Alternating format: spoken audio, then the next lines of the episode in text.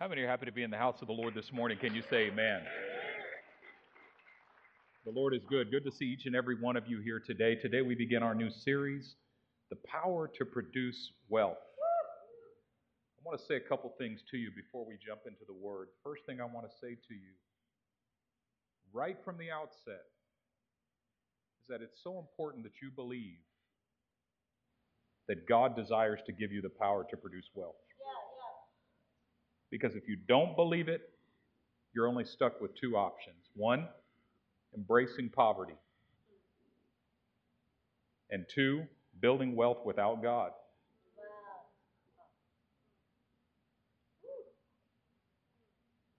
And so, if even the notion of God giving you the power to produce wealth sounds heretical to you, you've got a problem.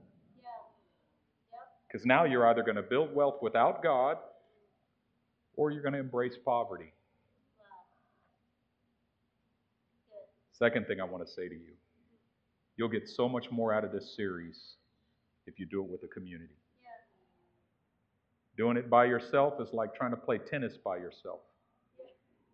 You'll hit the ball over the net, but then you got to run to the other side and hit it back to yourself. You get real tired real quick.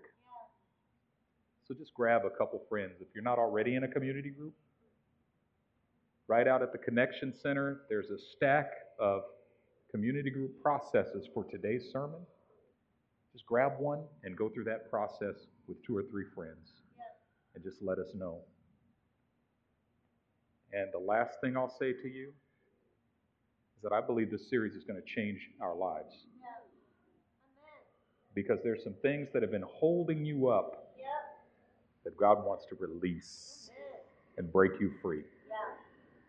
So, Father, I pray today in the name of the Lord Jesus Christ, as we settle our hearts and minds before you, as we quiet our souls in your presence, we invite you to come and grant clarity and speak to us by the power of your word and spirit, I pray. In Jesus' name. Amen. Deuteronomy chapter 8, verses 10 through 18. We're going to go through this passage of Scripture every week over the next six weeks. It's that important. It's the core to this entire series. And it says, When you have eaten and are satisfied, praise the Lord your God for the good land he has given you. Be careful that you do not forget the Lord your God, failing to observe his commands, his laws, and his decrees that I'm giving you this day. Otherwise, when you eat and are satisfied, when you build fine houses and settle down, and when your herds and flocks grow large, and your silver and gold increase, and all you have is multiplied, then your heart will become proud, and you will forget the Lord your God, who brought you out of Egypt, out of the land of slavery. He led you through the vast and dreadful wilderness, that thirsty and waterless land, with its venomous snakes and scorpions. He brought you water out of hard rock. He gave you manna to eat in the wilderness, something your ancestors had never known, to humble and test you, so that in the end it might go well with you. You may say to yourself, My power and the strength of my hands have produced this wealth for me. But remember the Lord your God, for it is He who gives you the ability to produce wealth and so confirms his covenant, which he swore to your ancestors as it is today. Notice the tenor of this entire passage. First of all, notice what it doesn't say. It doesn't say, follow these three steps and then God's going to give you breakthrough blessing. It's not even about how to obtain blessing from God. The coming blessing in this passage of Scripture is a done deal. It's not even a question. You're going to be blessed. You're getting ready to dwell in fine houses, and your gold and silver is going to be increased. This is what Moses is saying to the people of Israel out there in the wilderness. You're getting ready to go into the promised land, regardless of whether you even want to or not. The blessing of God is a foregone conclusion. You're going to get it. The only question in this passage is when you get it, are you going to remember God? What if we lived our lives like that? What if the only question in our heart was not, is God going to bless me? Sorry. What if we stopped praying about getting blessed and instead focused our prayers on, Lord, when I do get blessed, please help me not to forget you? Like, what if that was where your faith was? Like, God, I know you're going to increase me. I know you're going to bless me. I know you're going to break through in my life. I know you've got blessings planned for me that I could never even dream up for myself. I know that you're getting ready to do exceedingly abundantly and beyond anything I could ever ask or imagine. You, never will you leave me. Never will you forsake me. So I'm going to give no thought to tomorrow because tomorrow, good Lord Jesus, I hate these things so much. Like, what if we stopped giving thought to blessing and simply assumed that it was coming? Just simply assumed, of course, God's going to bless me. He who, he who spared not his own son, but delivered him up for us all, how shall he not also with him freely give us all things? Of course, God's going to bless me. Of course, he's going to. I'm his child. Why would he not? If you, being evil, know how to give good gifts to your children, how much more will your heavenly Father go on giving his Spirit to those who ask him? I mean, if you know how to bless your kids, you think God doesn't know how to bless his kids? What if we just removed all doubt and all question and instead simply focused our hearts and minds on the fear of the Lord and said, Lord, guard my heart so that when you bless me, I don't forget you.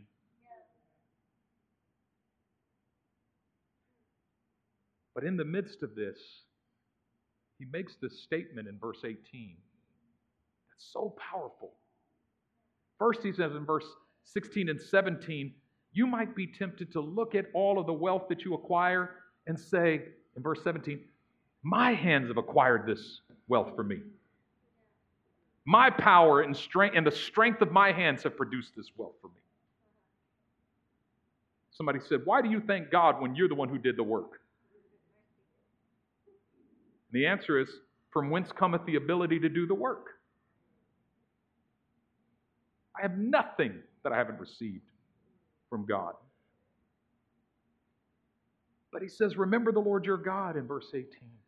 For it is he who gives you the power that word there in the Hebrew is power.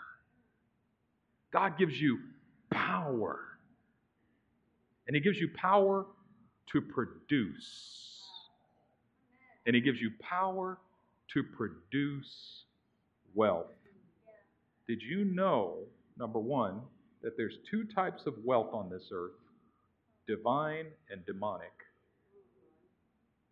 And that God has called every one of us to be producers of divine wealth. We're going to start today with that word produce. The power to produce wealth. The Hebrew word is asa. Asa. Asa. It means to do, to make,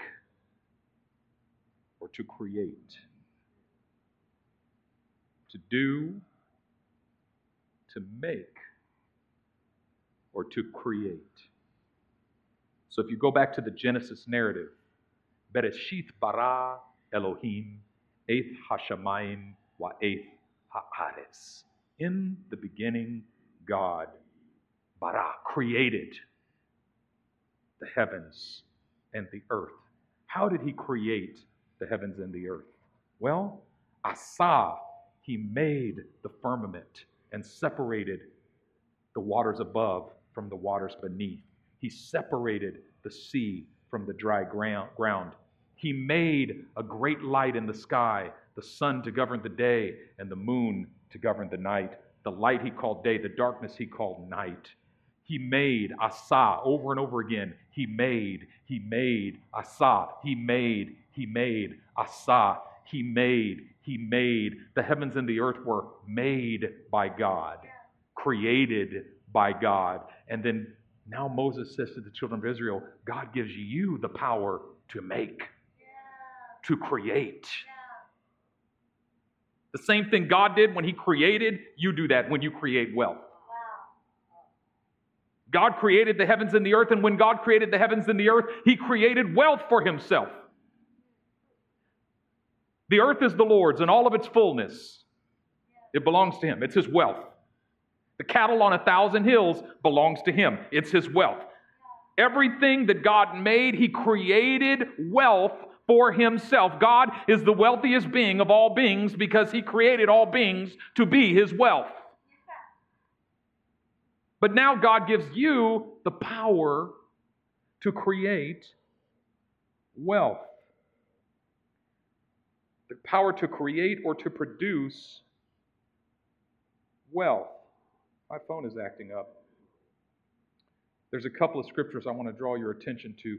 Genesis 1 7, then God made the firmament. Asa. 116, God made two great lights. 125, God made the beasts of the earth. 126, God said, Let us make man in our own image and in our own likeness. So, first, God makes, but then, secondly, God infuses within creation the power of divine creativity. Genesis 1:11. Then God said, "Let the earth bring forth grass." When it says bring forth, it's asa. Let the earth make grass. The herb that yields or makes seed and let the fruit tree that yields fruit or makes fruit according to its kind, whose seed is in itself on the earth. And it was so. So God infuses within the creative order the power to procreate, to reproduce, the creative power that God gives to all of creation is the ability to reproduce after its own kind. He gives it to all of the plants and the trees of the field. He gives it all to all of the animals and the fish of the sea and the birds of the air. God infuses within the entire creative order the power to create with him by reproducing after their own kind. And then in 126 he says, "Now let us make man in our own image." And in our own likeness. And so God climbs down into the dust of the ground, forms Adam out of the dust of the ground, breathes into his nostrils the breath of life, and man becomes a living soul. And Adam at that moment is the most glorious being that God has yet created because he is the first being created in the image and likeness of God. But at this moment, he is the most miserly. At this moment, he is the most miserly being on the plane of creation. Why? Because by himself he is the only being who lacks the power to reproduce. Adam is the only non creative being on planet Earth because he's by himself. The birds of the air can create. The field, even the plants have more power than Adam at this point.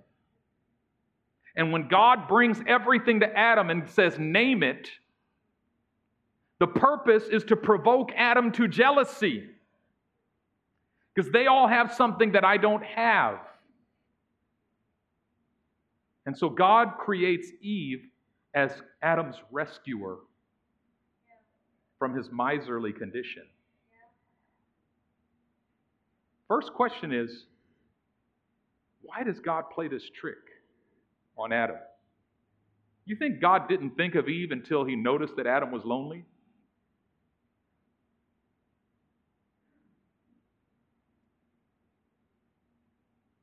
Sometimes the smartest person in your group is the least successful. Sometimes the most gifted person you know is the least accomplished. Late bloomers. You might be the least successful person you know, but you might be the most glorious on the inside. Adam is the most gifted but the least accomplished in all of creation. Why? Because God has destined him for something more. And when God has destined you for something more, He often withholds what He's given to everyone else to provoke you to jealousy, to bring you to that place where you start longing for something more. All Adam wants is a counterpart so that he can do what the beasts of the field do procreate. So that he can do what the trees and the plants do, reproduce. All Adam wants is to reproduce, but God has something more in mind for Adam and Eve. And there's this lingering period in which he does not allow Adam to succeed because he wants to make a point. And here's the point I don't care how glorious you are, Adam. I don't care how gifted you are. I don't care how intelligent you are. I don't care how rational you are. I don't care how much power and authority you are by yourself. You are nothing and you were not designed to fulfill my purpose for your life as a lone ranger by yourself on an island by yourself. I have embedded into your, the very experience of your humanity the truth that you are not and cannot fulfill your destiny alone. And so what does God say? In Genesis 1:26, let us make man in our own image and likeness and let them have dominion over the fish of the sea and the birds of the air. We're going to give them dominion over everything else we created. Yes, they're going to have the power to reproduce like everything else, but in addition to the creative power of reproduction, we're going to give them dominion. And that word dominion means to tread upon, to trample, but it also means to punish or to chastise.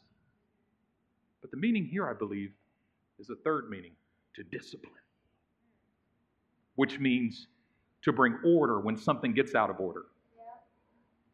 And then to rearrange things in a way that they've never been arranged in before, so as to bring something new out of something old.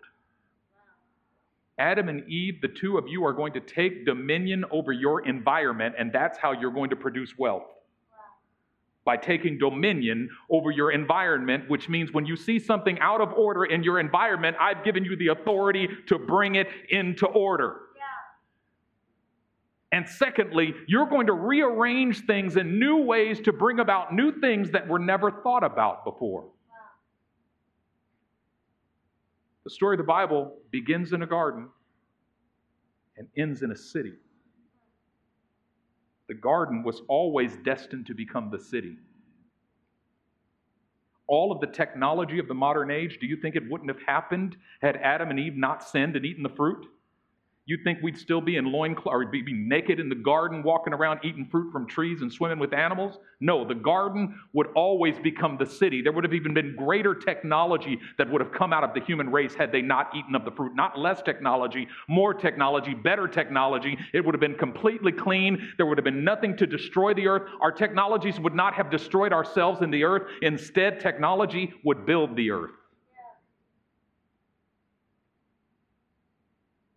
That creative, imaginative, generative power that we see in humankind even today in Adam and Eve was unpolluted.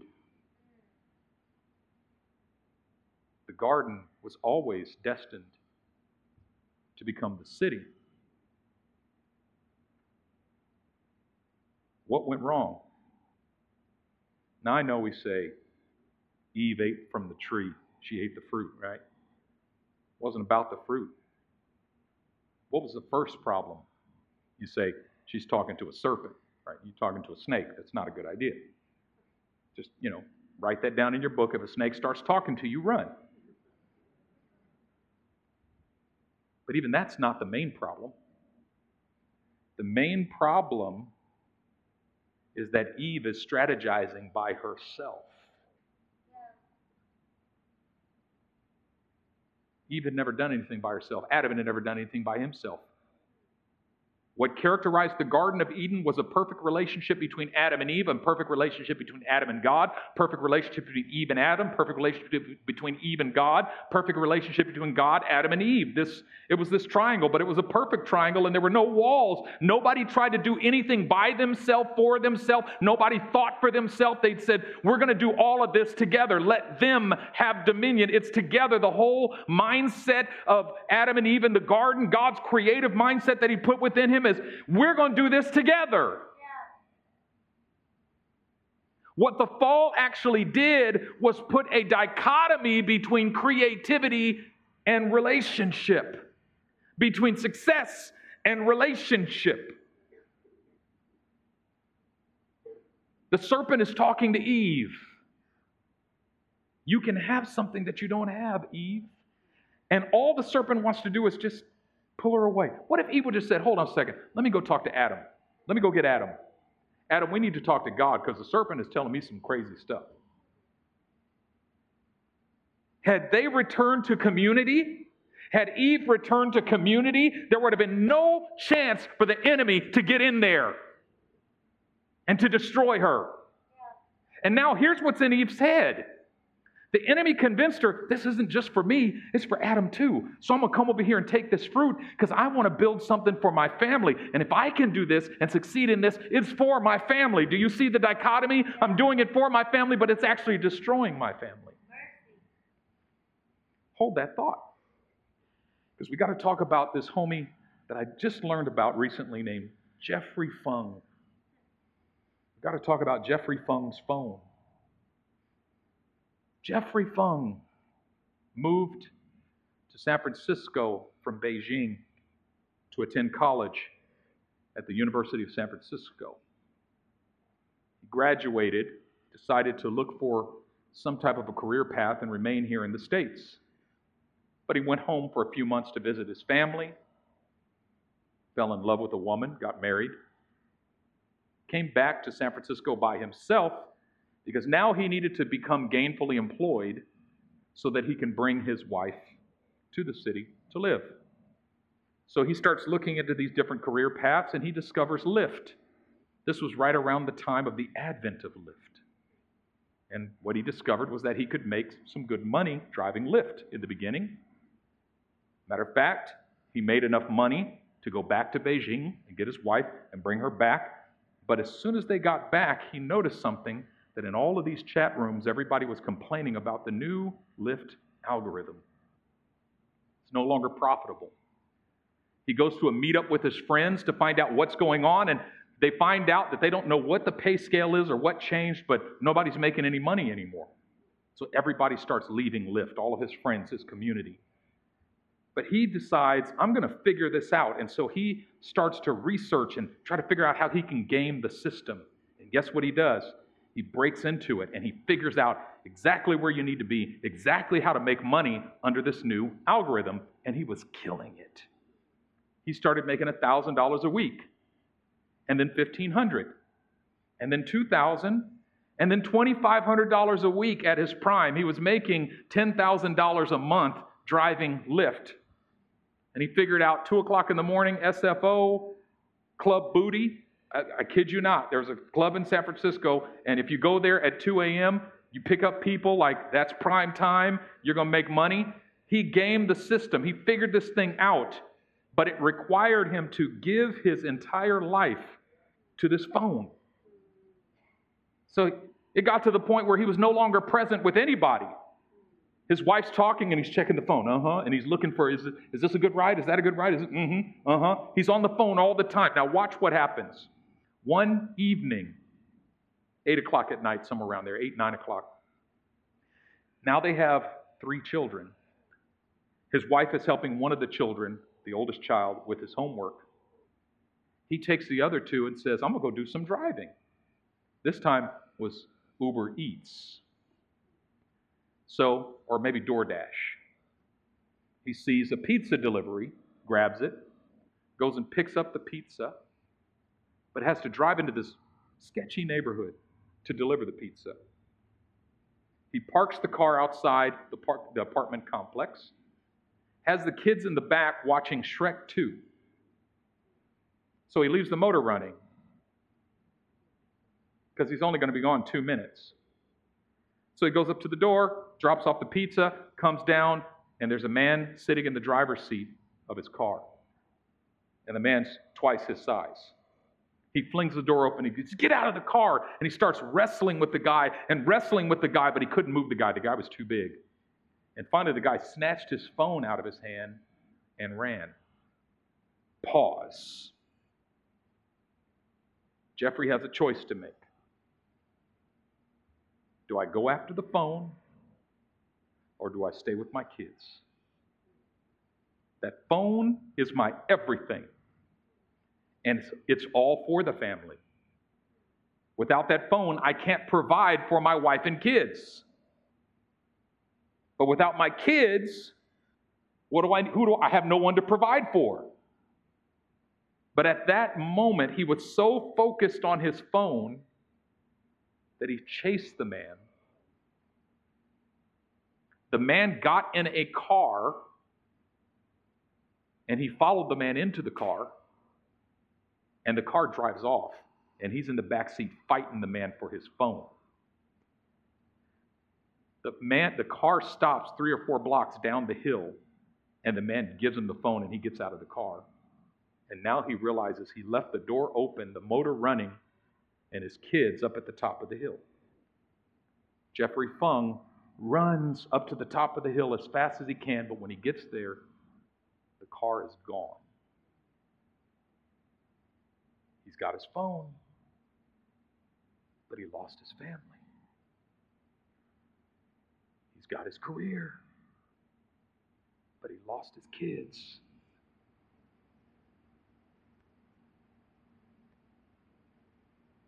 He had to call the police, file a police report. He had to go home and tell his wife that story. In the interview, they asked him, How did your wife respond? You know what his response was? I don't want to address that. Like, oh, you don't have to. We can imagine how your wife responded. You probably still got stitches from what she did to you. He gets an, a call a couple hours later that the car's found, the kids are found, everybody's fine. He goes and picks up the car and the kids, brings them home, and he's so shaken up. And inside, he's thinking to himself, I got to get out of this business. But what does he find himself doing even later in the same night? Checking for rides.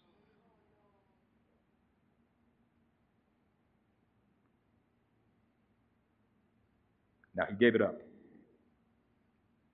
He put his family back together. I mean, he had to. He's talking about it now. But I thought to myself, it wasn't Jeffrey's fault entirely. Because we're living in a fallen world with a fallen system, and, and this economy, the way it's set up, if you're going to break through and break, uh, break out of the cycles of poverty that you and your family have been in, you have to focus. You have to apply rigor. You've got to figure out how to game the system. You've got to give it your everything, or else you're just going to stay where you are. But then the other side of it is if you focus and give your all to it, it's going to separate you from your family. Because you cannot give the members of your family your undivided attention and give this system your undivided attention at the same time. You go all the way back to the Industrial Revolution, and something happened where the Industrial Revolution began to take the father out of the family, take him out of the household, work him 12, 14 hours a day, send him home exhausted. Now he has no emotional energy left to give to his family. And we live in this world in which there's this dichotomy that says if you're going to provide, if you're going to produce wealth, you're going to have to separate yourself from your family. It's going to pull you away from the most important relationships in your life. And now the serpent has drawn us away by the tree. And this time it's not just Eve at the tree, now it's Adam at the tree. It's, it's the husband or it's the wife. And sometimes it's both at two different trees, both listening to the same serpent saying, But you're doing all of this for your family. And now we're so focused on the tree and the fruit And Jeffrey, Fung, Jeffrey Fung's phone, whatever your Jeffrey Fung phone is, we're losing our families. And we're losing our faith. We're losing our connection. We're losing our right relationships. We're prioritizing success over relationships so much so that if we have right relationship but we don't have success, we feel worthless. Because the world has told us that success is everything.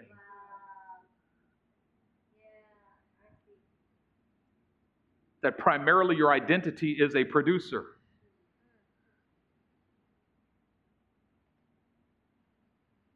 And this problem right here that I've just identified is what the Bible was talking about when it says, Keep yourselves free from the love of money. And the love of money is the root of all kinds of evil.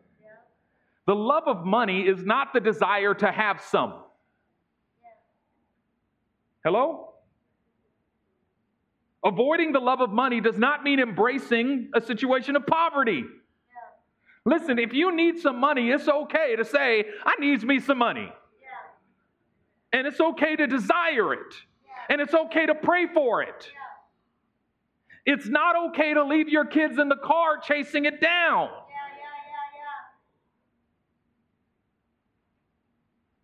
What we find all the way back to the Garden of Eden is this primary principle Demonic wealth destroys relationships, but divine wealth builds them. Do you hear that? The plan is demonic if you're being enticed to pursue wealth in a way that destroys your relationships. Divine wealth builds relationships. Divine wealth, the pursuit of divine wealth brings families together, puts families back together again, builds your relationship with God, draws you closer to God, enriches you in community with other believers. Divine, if it's not doing those things for you, it's not divine. Demonic wealth isolates you from community, separates you in your relationship with God, separates you from your family, alienates you from your children, destroys you. But at the end of it, you got money? I got sick to my stomach. I watched this interview with this guy named Florian Homm. And Florian Homm, back in the 90s, was a hedge fund manager who basically swindled his clients out of about $200 million and then fled. And he said in this interview with tears in his eyes anybody who thinks that money can buy you anything has never had real money. He said, because I had, his, his net worth at, a, at one point was almost a billion dollars.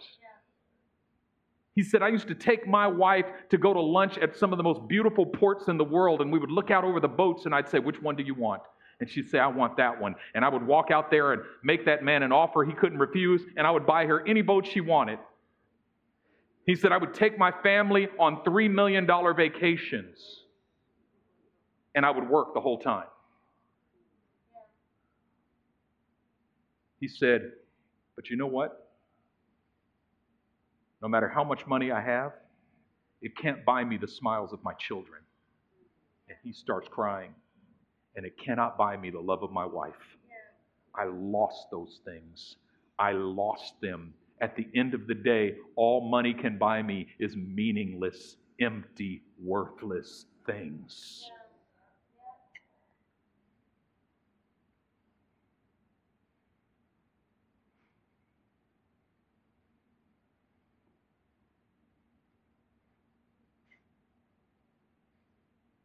So, what's the alternative? The alternative is righteousness. Do you know what righteousness is? Righteousness is right relationships. That's what righteousness is. Righteousness is right relationships, and specifically, righteousness is right relationships in the context of enterprise. Here's the concept of righteousness in the ancient world. John and I own two pieces of property that there's a, there's a border between our properties. And as he and I are walking along the border of our properties, we, we stumble upon a well that neither of us knew were there. The question is is it his well or is it my well? So we measure the property lines and we discover the well is on John's side of the line. It's John's well. So now John and I make covenant. We're going to cut a covenant. And here's the covenant. Number one, I acknowledge this well belongs to John. Number two, I will not drink from this well without John's permission. Number three, if any of my men or my servants drink from this well without John's permission, I will repay him this amount. And we put those terms into the covenant. We cut covenant with one another. And if both of us adhere to that covenant, it's called righteousness. Righteousness is right relationship. It's a way of doing business with one another rightly in a way that builds relationships. Yeah, yeah, yeah. Meaning, righteousness is being in business while doing while, while maintaining right relationships with God, with your family, with your community, and with the world. Yeah. You're righteous if you're doing business, but maintaining right relationships with everyone. That's righteousness. And Psalm 112 Blessed is the man who fears the Lord, who takes great delight in his commands. His descendants will be mighty in the land. The generation of the upright will be blessed. Wealth and riches are in his house, and his righteousness endures forever. He has scattered abroad his gifts to the poor. His righteousness endures forever. He's patient and he's kind and he's compassionate and generous to all. Do you see? This point is made over and over and over throughout Scripture that what God is looking for is righteousness, and that if we would make righteousness our focus, God will make success our result.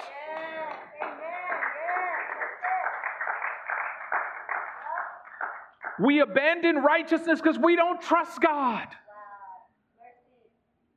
Because we don't believe Him to be our blesser. We don't believe that He is a rewarder of those who diligently seek Him. And so, because we have so much of a problem believing that God wants to bless me, I get it in my head, at the back of my head, I just think, I've got to figure this out for myself. I've got to do this for myself. I've got to make this happen for myself. I've got to do this for myself. And may I say to you, I struggle with this personally. I think we all do to some degree. Because it's so hard for me to believe that God actually wishes to be the author, the one who gives me the power to create wealth.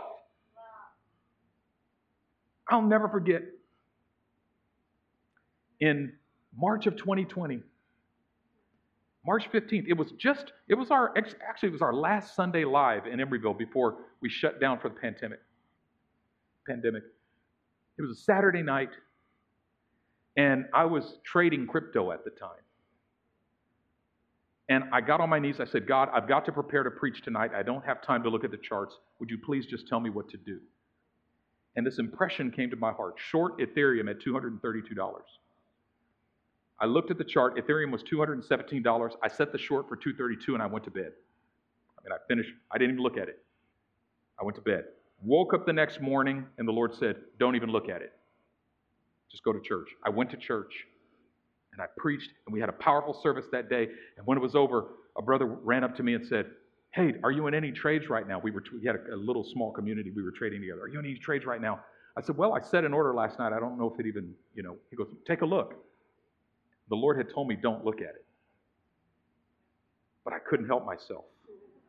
I opened the app, I looked at it. In the middle of the night, Ethereum had gone up to 232 executed my short, and then dumped. I was already up five grand. And the brother said, Oh, you got to take profit right now, bro. You got to take profit right now. And I, I took profit. It went all the way down to $89, meaning I would have made 10 times more profit had I just done nothing. The Lord had given me the instruction. But at a certain point, I stepped out of the flow of obedience to take matters into my own hands. Because for some reason, even though God told me to do it and I did it and it worked, for some reason I still couldn't believe that God could possibly be in me doing something like margin trading. How could God be a part of that? And so I went from faith to unbelief. And when I went from faith to unbelief, I went from obedience to disobedience. And when I went from obedience to disobedience, now I'm on my own. And guess what happened? I'm jumping in and out and in and out and in and out for the next two weeks. I couldn't sleep at night. I was constantly riddled with anxiety. I was absent to my wife and to my child during that time. I was a terrible pastor and I was, I was losing, and I was stressed out to no avail by the end of it. And I ended up trading all of my profits to zero.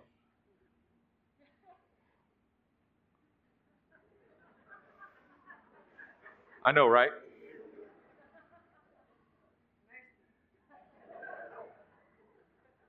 Because I simply couldn't get it in my thick skull that it is God who gives you the power to produce wealth.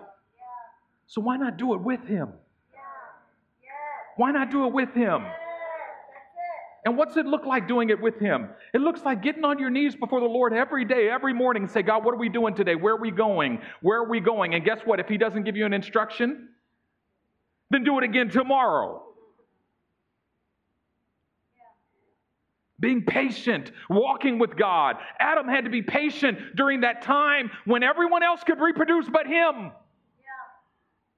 When everyone else was created but him. Everything else, even plants, were more powerful than Adam. Shrubbery,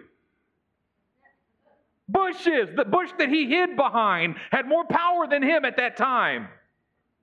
And he had to deal with that. He had to endure that. And he had to believe that God hasn't forgot about me, that God hasn't left me, that God still has a plan for me.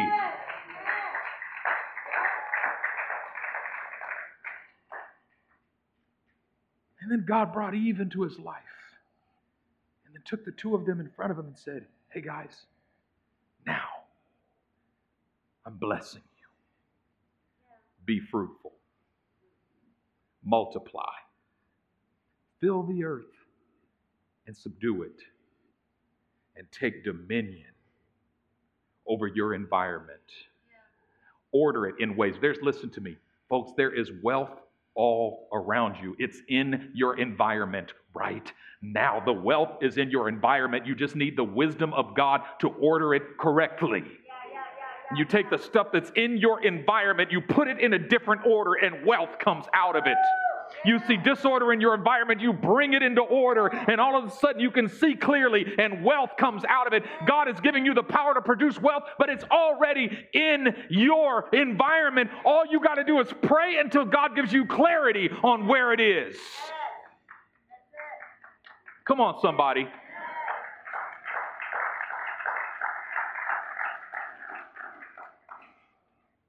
Two kinds of wealth divine demonic. What's your Jeffrey Fung, Jeffrey Fung phone? The thing that tempts you to run away from God, to run away from your family.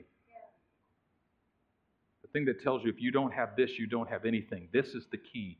At that moment, that phone became Jeffrey Fung's God because he believed if I lose that, I have no power to produce wealth for my family.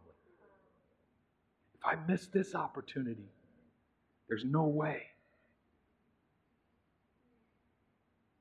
What if Jeffrey Fung would have just risen up in faith at that moment and said, Forget that phone.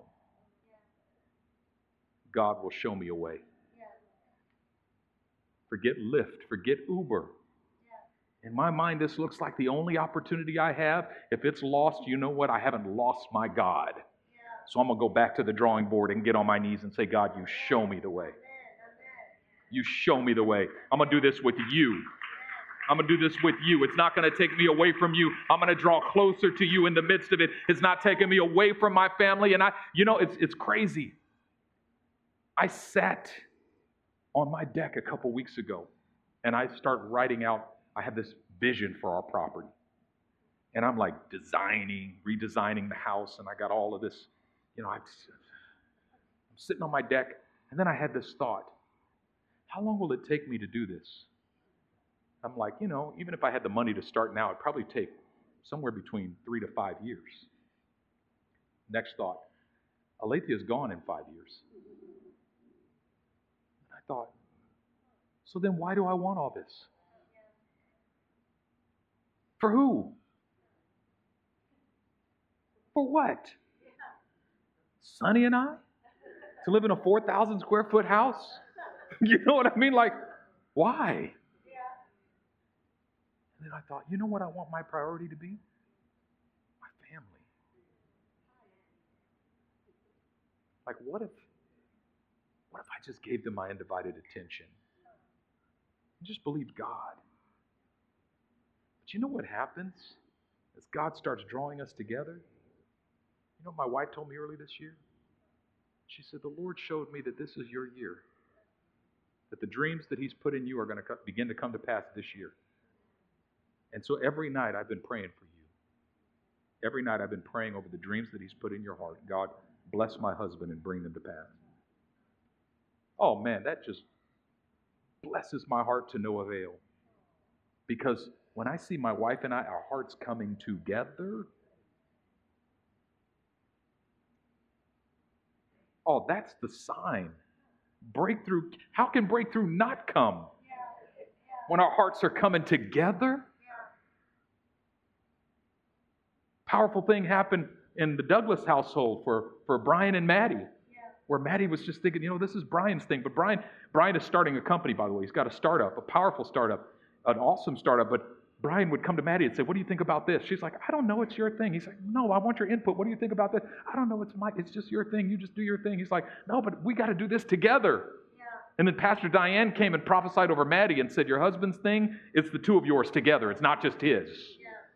You're just as important to it as he is. Yeah. And she broke down and she started crying, went home and told her husband, and he went and gave her a share of the company. And he came back and said, Now this is official. This is our thing. It's not just my thing. This is our thing. We're going to do this to you. How can God not bless that? How can God not bless that? That pleases the Lord. It pleases the Lord when we're true to our relationships, when we put make righteousness the priority. When we make righteousness the priority and we just believe blessing is going to come. The only time we forsake righteousness is if we lose our faith. Yeah. That, that, that God, listen, He's going to bless. He can't help but bless me. I'm His child. You need to get that in your spirit today. Yeah. He's got, He's got stuff in mind for you that you couldn't believe. Yeah. Your eyes haven't seen it, your ears haven't heard it, your mind hasn't conceived it. The stuff that God has prepared for those who love Him. Fear not, little flock. For it is your Father's good pleasure to give you the kingdom. Do not worry, saying, What shall we eat? What shall we drink? What shall we wear? For all these things the Gentiles are seeking. But you seek first the kingdom of God and his righteousness. And all these things shall be added unto you as well. For which one of you, by worrying, can add a single day to his life? Consider the lilies of the field. They neither toil nor spin. Yet I say to you that Solomon in all of his glory is not arrayed as one of these. If this is how God clothes the lilies, which are here today and tomorrow are thrown into the oven, how much more will He clothe you, O you of little faith?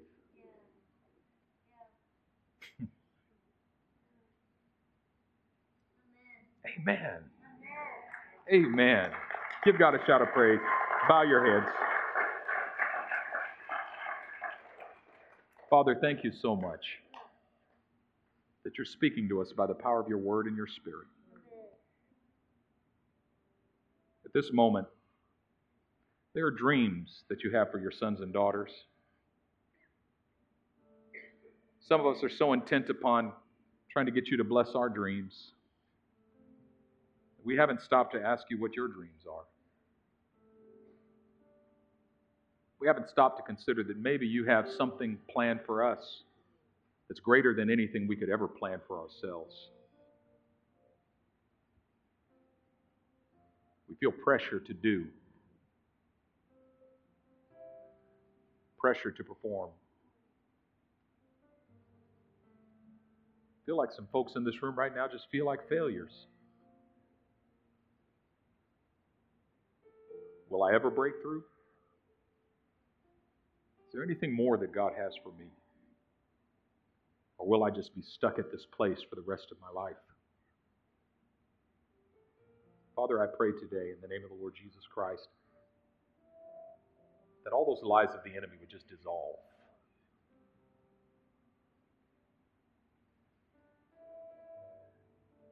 And be replaced with the truth. That my God shall supply all of my needs according to his riches and glory in Christ Jesus. Your heavenly Father knows what you have need of before you ask. So, Father, if anything happens through this series, I pray that a new confidence would be born in our hearts. I belong to the Lord. That means nothing is impossible. I belong to the Lord. That means that blessing and breakthrough is my destiny. Lord, you haven't called me to worry about that, but simply to assume that's true and to focus my heart and mind on righteousness. Lord, when you bless me, help me not to forget you. When you break through in my life, grant that I would not forget you. Grant that pride wouldn't be born in me, that I would think it was my power and my strength that brought this wealth for me but help me to remember the Lord my God. It's He who gives me the power to produce wealth. Help me to remember you, Lord. Help me never to forget you. Guard my heart and my ears so that I never get drawn away by the serpent, isolated by the tree, separated from my primary relationships, strategizing with the serpent about how to get me stuff that I just found out I needed. Shut my ears to the voice of the serpent and give me the wisdom to run back to community. I speak your blessing over these sons and daughters of yours. I give you all the glory Jesus' precious, holy, mighty name. Amen and amen and amen.